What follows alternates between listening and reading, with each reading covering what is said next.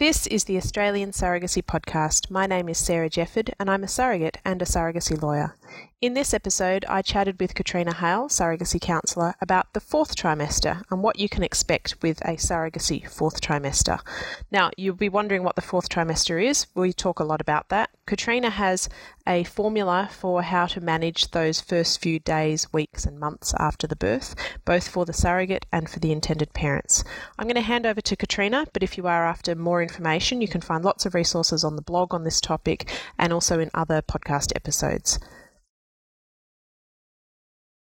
So, Katrina and I are going to talk about the fourth trimester, which sounds a bit funny because why would a trimester have a fourth part? Katrina, why don't you tell us what is the fourth trimester? What is it in surrogacy, and why is it so important that we plan for a good fourth trimester?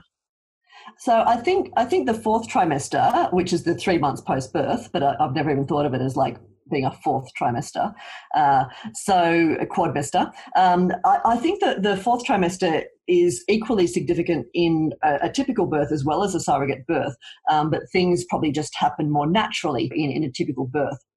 So often, uh, you know, there's not a lot of focus on what happens post birth because it's seen uh, by by some people as, oh, that's the end of the surrogacy journey. You know, surrogacy ends with birth. You know, great surrogates given birth, uh, intended parents have got their baby, everyone's good, everyone can go home now. On one level, that's what's happened. However, there's a concept that I use which is called head heart hormones.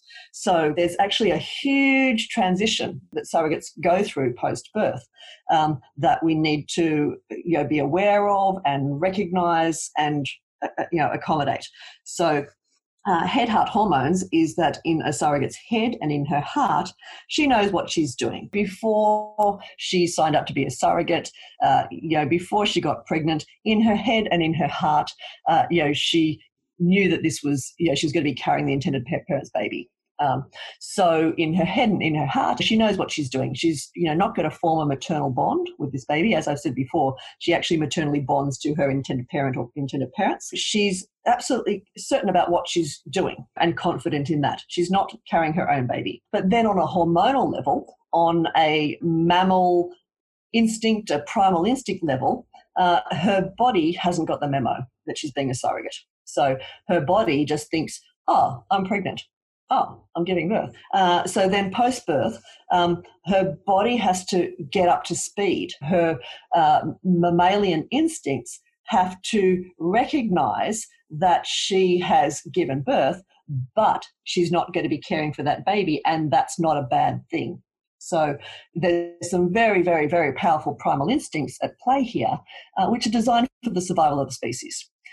There's some hardwired instincts in there that mean that if a woman gets pregnant and she's not quite aware that she's pregnant and she gives birth and there's a screaming crying baby there that she doesn't look at it in a pragmatic way and go what's this useless dependent little being that's going to suck my resources for the next 20 years? She goes oh my goodness, that's the most beautiful thing I've ever seen. I am compelled to provide care and nurture to this little being for the next 20 years. You know, very, very, very powerful safety system. So in surrogacy, we're overriding that safety system because the surrogate's not going to be the person providing care and nurture. We have parents for that. Um, but her primal instincts aren't aware of that. They need to get up to speed. They need to get the memo. So post birth, uh, so often surrogates think going into surrogacy and going into birth, it's okay.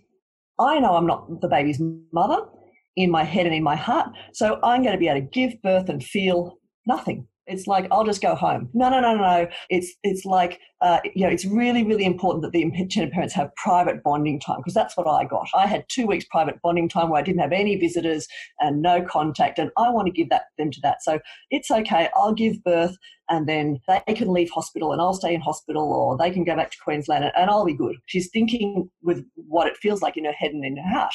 But then once she gives birth, that's when those primal instincts kick in, and her body says, you just gave birth. There should be a baby. Where's the baby? So if we're thinking of, well, where might be the baby at other times? Uh, the baby's not there within arm's reach. Where could the baby be? Uh, the baby could be lost. The baby could be dead. The baby could be at risk of predators. So there's a very strong instinct to go and find that baby. So there's a bit of a formula that I, I use uh, for managing that post birth transition to meet the surrogate's needs. Now, this is a tough gig for intended parents. Surrogacy is a tough gig for intended parents. Uh, leading up to birth is very hard. You know, like there's a lot for intended parents to to manage and deal with around birth and post birth as well. Much, much, much more demand on them than people just giving birth to their own child. So, because they have to simultaneously uh, become parents with everything that entails, hit the ground running with that, while also having the additional uh, responsibility of caring for their surrogate emotionally you know, and making sure that their surrogate is looked after post birth. It's not it's not that sort of thing of like, oh well, we're parents now, her bit's done, thanks oven. What, what more did you expect? You said that you weren't going to uh, you know, you weren't going to feel a bond to the baby. You saw it as our baby. You weren't going to have anything, you know, to do with the baby. So, what, what are you, what are you, what are you expecting? So, so my formula for that transition post birth is in the first three to five days uh, that's when a surrogate's hormones are doing flicking a switch from hormonally birthing to hormonally baby nurturing. So it's the flip from producing colostrum to breast milk, uh, and that's a very very vulnerable time. Okay, we've got a woman who's just gone through the marathon of birth, or she's gone through major surgery. You know, it's it's a pretty demanding experience for her. She's like likely, you know, tired and exhausted and sore and beaten up and just feeling like I think I had a great description of someone's nether regions the other day being like lasagna. Um, so she's not probably not feeling her best. She needs a little bit of tender care and nurture. Um, but then in that first three to five days, she's also very uh, emotionally and hormonally vulnerable that's the sort of the three day blues, and it's because there's a big hormonal transition going on. Um, so in that first three to five days, it's where a surrogate's body is really sort of going, okay, you just gave birth, where's the baby? So I say that you know in that first three to five days, intended surrogate and intended parents, intended parents with a baby, need to be a doorway apart. Okay, so that's a, a literal or a metaphorical doorway apart. So that means that when the surrogate's instincts kick in, and say, Where's the baby? Didn't she give birth? Didn't you just give birth? Like, isn't there supposed to be a baby? Like, where's the baby? And in her head and in her heart, she says, No, no, not my baby. The baby's, you know, it was the intended parent's baby. Uh, and her primal instincts, which are pretty strong, say, Yeah, but are you sure? You sure they got the baby? Like, what if? What if this? What if that? You know, what if they drove home and had a car accident? You know, what if they don't know how to feed the baby? What if, what if? So if she's a doorway apart, she can knock on the door, open the door, show her body. There's the baby, safe and well, flourishing, being provided with, you know, care and nurture. You are off the hook, not your responsibility, body. So then hormone starts to come in alignment with the head and in the heart. So that's the first three to five days. So with groups who stay in hospital for a few days, that's easily accommodated. And then the first two weeks post birth, I say intended parents and surrogate should be 10 minutes apart. Again, literal or metaphorical. But if we've got interstate uh, IPs, they need to be staying. Uh, they need to book themselves to stay for uh, at least two weeks post birth. Why is that? Why do we need to be 10 minutes apart? Again, we're still going through that head heart hormones transition where, sorry, it's head in her heart. She knows what she's done. She doesn't want the baby back, uh, but her body is still adjusting to the concept. So she still needs to see uh, that the baby's safe and well, is flourishing, is being provided with uh, care and nurture, and it's not her responsibility, but this is being done. You know, it's also that opportunity where uh, a surrogate gets her emotional reward, her altruistic reward. You know, she gets to gaze at the family she gave birth to. Just gave birth to a family. She gave birth to a mum and a dad. That was the guiding vision of what she set out to do. So she gets to watch watch that, you know, and spend two weeks like going, look at them, look at them loving their baby. Look at them. Look what it's done to their relationship. Look how tender and gentle they are. Look at them floundering around. Look at them becoming sleep deprived zombies. You know, I have to say on that on that point, one of the the the biggest delights I have still now is when I see my intended parents floundering. And for example, watching them deal with a poo explosion at day five after the birth was amazing because it wasn't me, but it was what I had set out to do was give them the opportunity of parenthood and that included the poo explosion. Absolutely, absolutely. Yeah, look at them. This, yeah, look at look at them just in the trenches with every other parent. So yeah, so the two, so why the two weeks? I used to say intended parents need to stay for one to two weeks post birth, but what a lot of intended parents heard was one or two weeks that they had a choice. Whereas now I just say two weeks because what happens is somewhere between day seven and day fourteen, a, a surrogate sort of in primal instincts uh, you know, start to get the memo. And somewhere be- between day day seven and day fourteen, she'll sort of go, "Oh, oh, I'm ready for them to go home now." So you know, it's like I'm ready to separate. So you know, this is this is you know, particularly for sort of interstate IPs.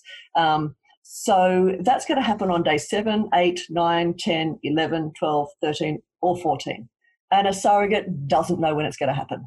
you know, she can't predict it. So there's no point saying, look, is it okay if we just stay 10 days? Do you think you're going to be right then? She doesn't know. She might be ready on day 10. She might be ready on day nine. But if she's not ready on day nine and the intended parents are going home on day 10, it's going to be a highly distressing experience for her. If she's ready on day 10 and the intended parents wish to go home, then they can because their surrogate's ready. You know, they don't need to stay to, the, to day 14 uh, because they've got the accommodation booked. If she's ready, then they can make a choice to go home if everybody's happy for them to go home. Again, it's a bit abrupt though, um, you know, leaving the second that your surrogate's ready. Um, so that two weeks post birth, being 10 minutes away from each other, is also a great time for the surrogate's children to hang out uh, with the intended parents, you know, see the end of the story, you know, that they've been told about. You know, baby was born, baby's been hanging out in your family, mum went to hospital or whatever, baby was born, and look, you know, this is what you were told. You know, baby wasn't going to come home to your house, but baby's there, safe and, safe and well. It helps them transition as well. It helps them do their head heart hormones transition as well. So, uh, because they form their little bonds um, with the child as well. So then the first three months post birth, that's the you know the fourth trimester. I say you know intended parents and surrogate need to be a phone call away. So if they're living locally, if they're living interstate, if they're living internationally, they're only a phone call away. How often you visit each other when you're 10 minutes away or a phone call away is really up to the dynamics of the group. So, um, but there can be a huge drop off in frequency of communication uh, between pre birth and post birth. Uh, and that's something to sort of anticipate, but also make sure it doesn't become an issue. Like I said, it's a tough gig for intended parents. I remember when I gave birth, uh, I just couldn't even function with anything. You know, I didn't, I didn't return any emails, didn't make, you know, phone calls, whatever. I just couldn't cope with it. Um, whereas if you are an intended parent, you do have a responsibility. You know, you, you have taken a surrogacy journey. It is different, you know, to if you had your own child. You do have responsibility for the well-being of your surrogate. So therefore, you need to make sure that you don't go too far down the vortex of new parents sleep deprived zombiehood that you sort of go, oh, it was too much. I didn't have the time. I just couldn't, I didn't have the energy, you know, to do that. I just sort of, it didn't matter to me because your surrogate is in a very vulnerable and fragile state. Uh, and surrogates are very vulnerable to feeling used and abandoned. So even if you, you know, you go, look, I'm so grateful for what my surrogate did. You know, it's an amazing gift, but I just couldn't get my act together to give her a phone call regularly or send her a text or send her photos. It didn't matter that much because I was too consumed with caring for a newborn. It's like being consumed with caring for a newborn, that's really, really, really, really normal. But you know, you have the additional responsibility of your surrogate's emotional well-being because she just carried your baby for nine months and went through birth for you. So it's not an option. It's not an option that you were too tired or just forgot or whatever. It's an actual responsibility that comes with with surrogacy. So you, you've got to anticipate and plan that that's going to be a responsibility. So keeping in touch with your surrogate and looking after her emotional well-being. So Practical support, that's a different matter. So, intended parents leading up to birth, they might have been providing a lot of practical support, to their surrogate, uh, you know, cooking meals, cleaning, driving kids here, there, and everywhere. But then post birth, it's unrealistic that intended parents are going to be providing that same level of practical support. But there's still a responsibility that that practical support gets provided to the surrogate. So that comes down to planning. It's not sort of like, oh, well, sorry, surrogate, uh, we're busy with a baby, so you're on your own now. It's really anticipating what's the surrogate going to need post birth. If she has a C section, she's not going to be able to drive for six weeks. So, how's all that stuff? Kids, shopping, errands going to get done?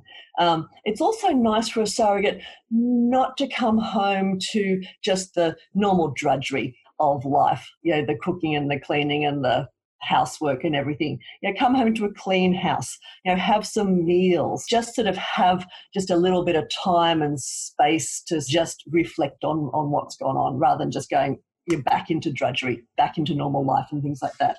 Um, so yeah, it, it really, the fourth trimester is, it's not, it's not an option. It's not, not a choice whether we have to consider it in surrogacy because it does come with specific things and responsibilities and needs that have to be met uh, and planned for. Um, I know we're going to talk more about what's happening for the surrogate. What I find really interesting is that I think it's really important what you said that the intended parents need to take responsibility for supporting their surrogate during that time.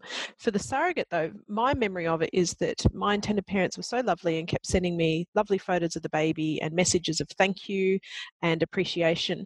And that was lovely. But every time they sent a photo of their baby, after the first few days, I just kind of thought, why do these people keep sending me photos of their baby? I mean, she's cute, but I don't know how to respond. Do I keep saying, "Look how cute she is," love heart emoji? That's that's about all I've got. And when I spoke to other surrogates, they all said, "Oh, you know, we felt that too. That why do these people keep sending me photos of their baby? I'm pleased for them, but I don't need to see photos of the baby every time." But at on the flip side, if they had stopped sending me photos of the baby, then I probably would have felt that they'd forgotten me. So it's it's an interesting dynamic of trying to navigate what's what's enough, what's too much. Uh, do we just accept the photos as a token of appreciation, even if we think that you know I, I don't really care about how much they're enjoying their their newborn at that stage? Yeah, it's a really, really interesting one and a really, really complex and nuanced one. So yeah, so the whole there's there's sort of you know in the in the zeitgeist thing of like oh intended parents need to make sure that they send photos of the baby to the surrogate because she sort of needs to see the baby. So head heart hormones. Um, a photo of the baby is reassuring for the surrogate on that primal instinct level. Baby's still alive. Baby's flourishing. Great yeah, I'm not responsible, you know. Uh, yeah, but then it's like, you know, and then and then it's also you know confirmation. Yep, that's not my baby. that's that's my friend's cute baby. Yeah, it's a baby. They're they're in love with their baby. I'm really happy they're in love with their baby. So not that she sort of needs to see photos of the baby because she's sort of missing the baby. It's like it's nice to get that sort of reassurance. Yep, baby's safe and well. What a surrogate actually needs is photos. What's more joyful for her, what's more delightful for her, is photos of the family she gave birth to, photos of you, the intended parent, interacting with your baby, photos of you, you know, the intended parent or parents covered in poo. Uh, you know, photos of, of you, you know, the, the intended parent looking sleep deprived and haggard. Yeah, photos of the family she, she gave birth to. You know, she gave birth to a family through giving birth to a baby. So her, what she's actually bonded to, you know, what she actually wants to see is the happy family uh, that she gave birth to. So it's actually more uh, satisfying and joyful and delightful of her to see family photos you know, as opposed to just the baby because that's a photo of your baby. And she's like, yep, that's their baby.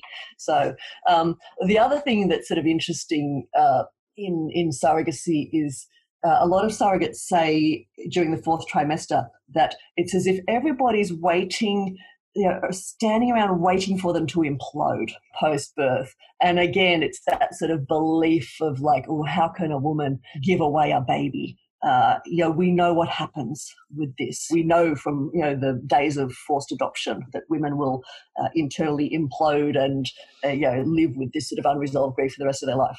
Uh, that was forced adoption. This is surrogacy. So yeah, surrogates sort of say that you know people come up uh, you know to them and they're like, "So how are you?" And they're like, "Oh, I'm good. I'm fine." Yes, but how are you really? Oh, you can tell me. And they're like, "I'm good." I'm fine. you, know, have you seen photos of the baby? Yeah, I'm a little bit overwhelmed by them. I'm not quite sure what to do anymore. Um, so, um, so uh, yeah, because I call that the alchemy of surrogacy. That is surrogacy gone well. There's a surreal moment that generally comes between day seven and day 14 uh, for surrogates. It can come earlier um, for very close families, um, where a surrogate looks at her intended parents and she goes, Oh, isn't that fantastic? My friends have got a baby. I'm so happy for them. You know, they wanted a baby for so long. I'm just so happy that they got a baby. Isn't that delightful? And then she goes, Oh, that baby was inside me. I gave birth to that baby. Oh, this is like, uh, uh, I don't feel like I did that. This is all a bit surreal. How does this make sense? Oh my goodness, am I a cold hearted bitch because I don't feel sort of a particular bond towards that baby? I see that as my baby, as their baby. So what's wrong with me? That is actually surrogacy gone right. That moment is surrogacy gone right. That the alchemy of surrogacy. That's the beauty of surrogacy. You know that that can happen. So it is a bit surreal. Uh, but so when surrogates have that, and everybody's there going, yeah, but how are you really? And they feel great. They feel satisfied. they feel content. Uh, and then everybody's there doubting that, sort of making them doubt whether that's a good way to feel. They think, oh my goodness, have I shut myself down? Am I in denial? Have I repressed this? You know, should I be falling apart? Should I be feeling more, but I'm not? It's like, no, it's good, you know, uh, because the opposite way, the not so good way for surrogates to feel, when surrogates don't get to that point, it means they're feeling used and abandoned. It means that they haven't had uh, the the separation has happened too quickly. They haven't you know had enough emotional support and recognition from their intended parents. Their instincts are sort of wondering, you know, how's the baby going? You know, they don't go. They haven't had that sort of surfeit of photos to go, yeah, baby's good. So, and that's where it's that sort of that really interesting point of like how how much is enough and how much is too too much and that comes down to the dynamics of sort of altruism. If someone says thank you, you know, you're like, oh, that's good. I, I feel I feel appreciated.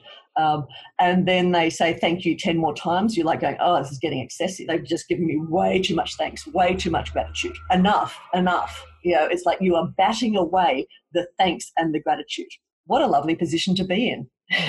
to be so validated and so assured uh, of your, you know, of your intended parents' gratefulness and and uh, appreciation for what you've done that you can bat it away. Oh no, no, no, no, no. That's the point where you can where you can get to where you can go. No, I didn't do it for that. I didn't do it for, for your thanks. I'm actually just really glad that you're happy. That's again the magic moment of surrogacy you know, when a surrogate feels recognized and appreciated enough and overwhelmed by thanks and gratitude that she can say, no, no, no, no more, please, please, mm-hmm. you're giving me too much. Yep. I actually just did it for you. Whereas if we take it literally, of a surrogate, you know, a surrogate's going to say, I didn't do this for the thanks. I didn't do this for the gratitude. I did this to make you happy. So if we take that literally, going, okay, intended parents go, what did our surrogate say again? Why she say she didn't do it for thanks, she didn't do it for gratitude, she just did it to make us happy. Ah, are you happy? Yep. Well, I'm happy. So she must be happy. Are we good? Do we owe her anything? Do we have to give her anything? No. Okay. So, you know, again, we're taking that literally. So it's it's a great position to be in a surrogate, bashing away the photos and bashing away the gratitude and the thanks, yeah, and the recognition. It means that you've you've you've got enough. Your cup is full. Your cup is running over. So, so where's that point? I don't know. It's like it's got to you've got to be in a in a state of abundance to know that you've reached that point. Yes, so and I, I agree with you define, there. My yeah, my intended parents were so lovely with sending me lots of messages, uh, always telling me how much they appreciated me. And there was a point that I think I wanted us all to move into a new normal where they didn't feel like that they had to say thank you every single day of my life because it was so lovely receiving it. But I didn't want to just be their surrogate. I wanted to be their friend and to see mm. them as a family without needing, without them feeling like they were indebted to me, really. Yeah. Absolutely, absolutely. And again, like I said, it's a very tough gig for intended parents post birth because they'll often talk about, you know, it's the unpayable debt and things like that. And then it's like, in some ways, they're just in the trenches as every other normal parent, which is what their surrogate wants to do, wants them to be. You know, she wants, you know, that's what she wanted to give them the opportunity of of being parents. sleep deprived, covered in poo, floundering, not knowing what to do, you know, you know, all the all the the highs and the lows that come with being a parent. You know, she she wanted them to experience that, but then they've got all the sort of in, anxieties and insecurities that come uh, with having a baby via surrogacy. You know, are we giving our surrogate enough gratitude? Are we always going to be in this sort of weird, sort of indebted relationship with this person, or we can just can we just sort of move on to being normal? When do we do that? How do we tell the birth story when we go to the mothers groups or, or parenting groups or fathers groups? You know, how do we? Have I got a le- legitimate story to tell when I didn't birth the baby? How do I sort of yeah interact with society and the community and, and things like that when I, uh, yeah, you know, how can I just be a normal parent like any other parent when I haven't got there through the normal way? It's a lot to sort of navigate and, and negotiate of, of, feeling worthy and rightful and, you know, normal. You know, it's like a woman gives birth to her own baby, brings the baby home from hospital, and the baby cries nonstop. What does she think? Uh, the baby's tired, uh, baby's hungry, baby needs a nappy change, uh, baby's got a tummy ache, baby's got colic. That's probably what she's going to think. Uh, so she's going to act appropriately. Intended parent brings their baby home from hospital, baby cries nonstop. What do they think? Oh my goodness, the baby's missing the surrogate. The baby's not bonding with me. It's like, you know, this is a surrogacy related problem. You know, a gay intended parents, uh, this is because I'm a man. It's like, look, we just got a crying baby. There's so much focus on sort of what surrogates need, but intended parents also need an awful lot of support for themselves in that fourth trimester as well because they have the extra responsibility of supporting their surrogate. So they need enough emotional and practical support and new parenting support for themselves that they have the capacity to emotionally support their surrogate. If they're sort of left with, if they sort of go, oh, we're just here to support our surrogate and it's just going to be the same as we were doing all through the pregnancy, they're going to discover that parenting is all consuming and they don't have the capacity. So again, it's planning for what's going to happen in the fourth trimester. Surrogates' emotional needs, surrogates' practical needs, uh, parents' emotional, practical, and new parenting needs as well. Mm, okay. So, um, when we're looking at those sorts of supports that people might need, I'm all for people accessing counselling whenever they need it and then some. Can you uh, suggest ways that intended parents and surrogates should be accessing support in the fourth trimester?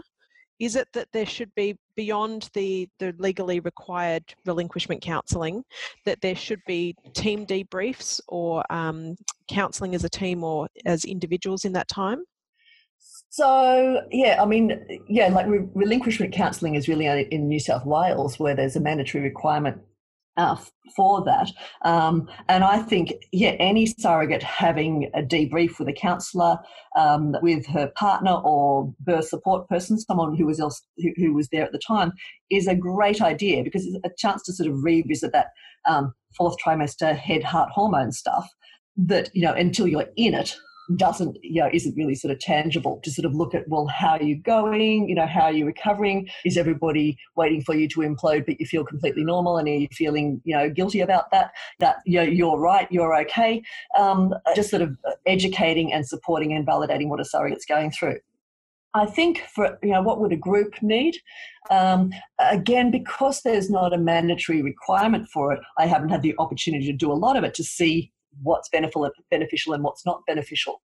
I think when there's been a traumatic birth, um, there's definitely a benefit of a group debrief. That's where I've found it, it has been beneficial um, because that's where, you know, in a group you can get uh, everybody who is there to tell their version of the events and it puts the whole picture together. And that's when we can sort of capture the, the highs and also deal with the lows and deal with the trauma and you know see it through many many different eyes. So traumatic birth can sort of cause a bit of a, a, a fracture in in the relationships and in the experience and, and, things like that. So definitely after a traumatic birth or a birth that didn't go plan to plan there's a, a really good benefit of, of getting back together and sort of talking about what happened and, and putting it all together. That can be done with midwives as well as a counsellor, you know, or, or medical professionals as well. So um, yeah, so so that would be a, a, good use. I think intended parents. Again, it's not a lot of it's it's not something that intended parents commonly do, but I could see a benefit in intended parents, you know, checking in with a counsellor again. What was that stuff that we were supposed to be doing for our surrogate or checking in pre-birth you know just to sort of make sure that they've got an idea of you know what their responsibilities are in the in the fourth trimester. This is our plan. You know this is what we were thinking of doing. Is there anything else we need to do to, to make sure we're looking after our surrogate? So again it's the balance between um, intended parents doing that as a duty and intended parents doing that spontaneously. Um, so I can sort of provide a, a guide of, of, what's needed and why, which is sort of the principles. Um, and then it's a, a, matter of sort of people to then come up with their own version of, of, of, that as opposed to just doing compliance. Well, the rules say we've got to send our surrogate a photo of the baby every single day. And the surrogates, they're going, that's the baby. Uh, whereas what she would really like is is to see a photo of the family for surrogates, what I have seen in the fourth trimester and leading up to it is that surrogates will try and plan other projects to try and distract themselves or keep themselves busy after the baby's born because they don't have a baby to look after. Um, and that might include something like going on a holiday with their own family or starting a new project or uh, doing some of their own fitness. Do you have any advice about how they should do that to still, I guess, um, respect the process of the fourth trimester and take care of themselves without just trying to distract themselves from normal feelings? Yeah, yeah, it's an that's again an interesting one um, because often often surrogates will leave a big empty space uh, post birth because again they're not sure how they're going to feel and they've got that little voice of doubt telling them they're going to be what they're going to be doing is emotionally imploding therefore they need to leave a big empty space in which to do that in and not drop any balls uh, but then what they find is they're good. You know, uh, you know they've sort of got to that moment of, of alchemy, um, and now they've just got a big empty space that they're rattling around in. Uh, and also, what's happened to a surrogate's brain, and we're talking the sort of the primal hormonal stuff again, is a woman who's just given birth, her brain has wired itself and primed itself to be caring for a newborn, which means being frantically busy, uh, sleep deprived, and focused on someone else outside of yourself they're sort of all wired up with nowhere to go if there's just a big empty space. So there needs to be some degree of structure um, in that, that post birth space. So I don't think it's a good idea to get into that thinking of, oh, well, I'm not going to be caring for a baby, so therefore I can go back to work after two weeks.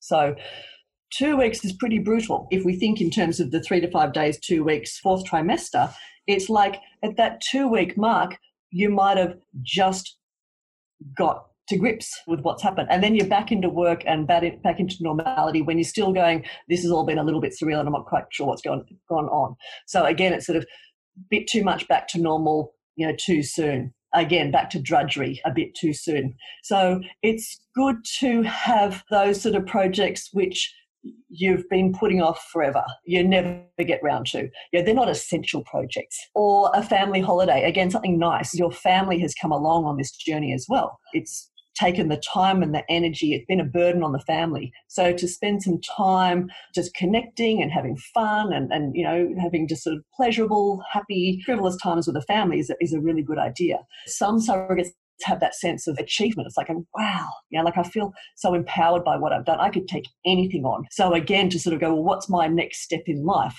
You know, what's my next career step?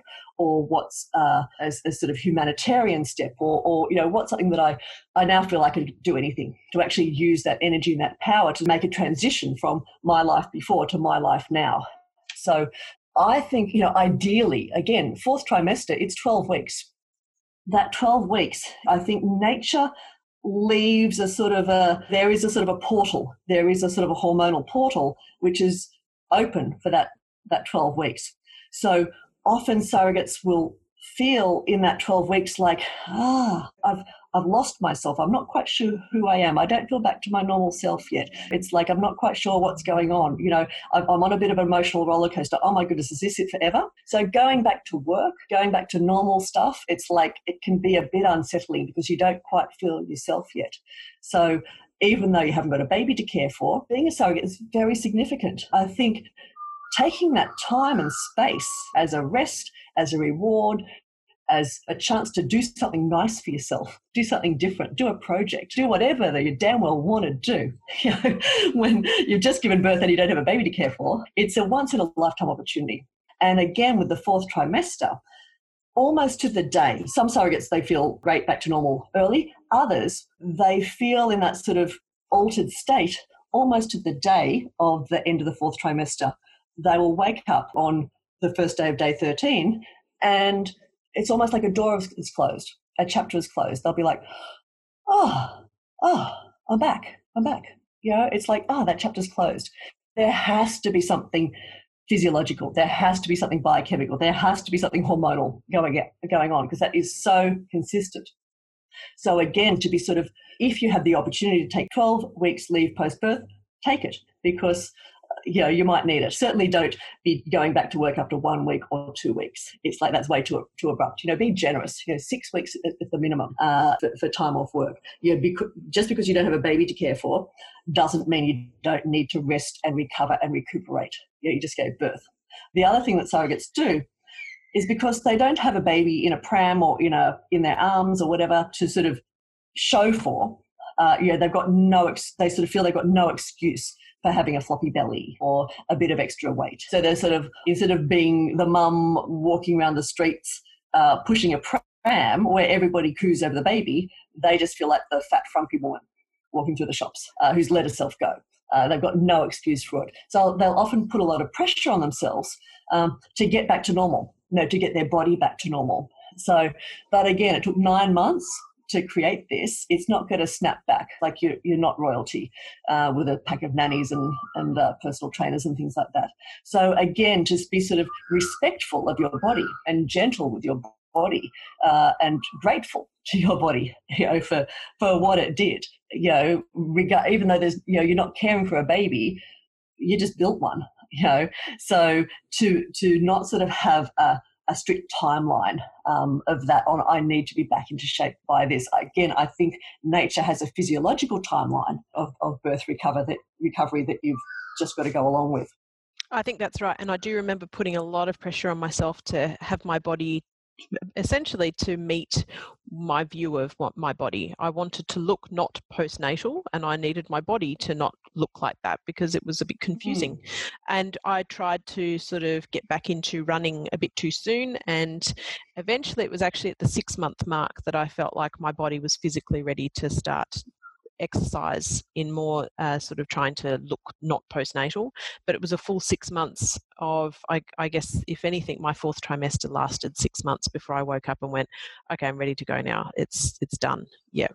Yeah, definitely. Yeah, and it's interesting because everyone seems to forget the you know there's a about like post birth there's about six to eight weeks of you know real physical recovery and this is not even recovery from a c-section this isn't its surgery recovery there's six six to eight weeks of body fluids there's six to eight weeks of adjustment of you know uterine contractions and things like that and that's for surrogates when there's that sort of belief that surrogacy ends with birth. Oh, yay, that was the happy ending. Great, the intended parents go home, they're happy, they've got their baby. Surrogate, well, you've done your bit, your bit's over. And then she's, it's like she's left with the dregs. Oh, great. I've got the aching boobs, leaking milk. I've got six to eight weeks of body fluids. I've got the aches and the pains and the adjustments and feeling these dregs. You know, I've got the physical dregs while they're the happy family and everybody's just moved on and saying, oh, well, your bit's done now. Uh, again, it's that sort of feeling of being, you know, used and abandoned or used and discarded um, where the intended parents aren't inquiring about the surrogate. How are you? how's your body? Uh, and I, on that point i found the yeah, most it, sort of confusing part for me was losing hair as most women do once they've given birth. A few months later all their hair falls out. And I found it so upsetting and annoying to be pulling clumps of hair out every morning because I didn't have a baby to show for it. So I felt like this was it's such a weird thing to be angry about because I knew it would happen, but I felt like this was the most significant thing in my life was that all my hair was falling out and they got their baby and I got this postnatal body and all this hair falling out. And it's such an interesting psychology i guess to, for my brain to be trying to cope with hair loss as if it's an important thing almost to the point of resenting the fact that they got the baby and I I got to brush out all my hair every morning. Mm, and I mm. guess it does come back to what we were talking about before. It's that our our brains are still trying to catch up with what's happening to our body. That we've gone through this whole process of building a baby and giving birth, and even if our brain says right, get back to normal life now, actually the body's still got to catch up to that.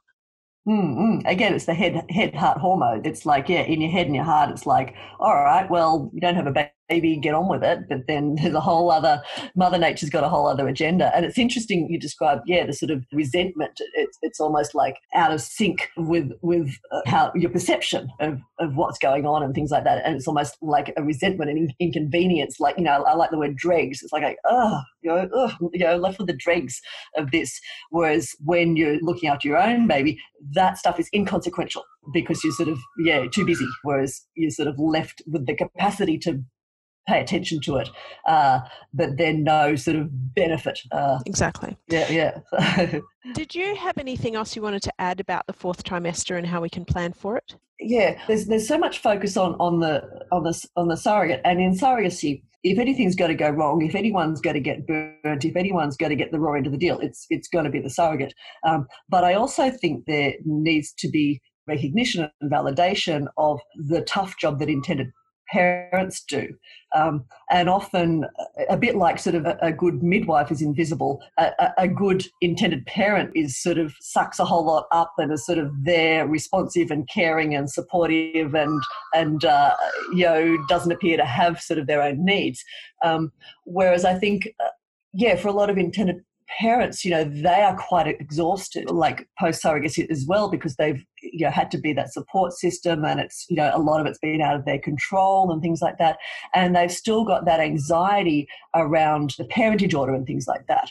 Um, so it, it's like, oh, you know, do we get in and do that paperwork, or do we do we leave it? You know, it, it's it's like again, it's another responsibility on on top of surrogacy groups and on top of intended parents. Like a I'm in the trenches of being a new parent, and I've also got responsi- emotional responsibility for my surrogate, and I've got to do this whole legal process. It's it's a very demanding time for intended parents. They haven't just got their baby and they're good. There's still a lot more that needs to be done. And again, it's it's recognizing and anticipating that it doesn't just end with birth. Uh, you know, making sure you know uh, what needs to be done and what's going to be ha- happening and what are the responsibilities and what do we need to organize and plan for, so that then the fourth trimester can go really, really smoothly for everybody. Thank you for listening to the Australian Surrogacy Podcast. If you would like to find out more information about surrogacy, you can have a look at my website at sarahjefford.com. You can also find me on Facebook and on Instagram, and you can listen to more podcasts on the website or on Apple Podcasts.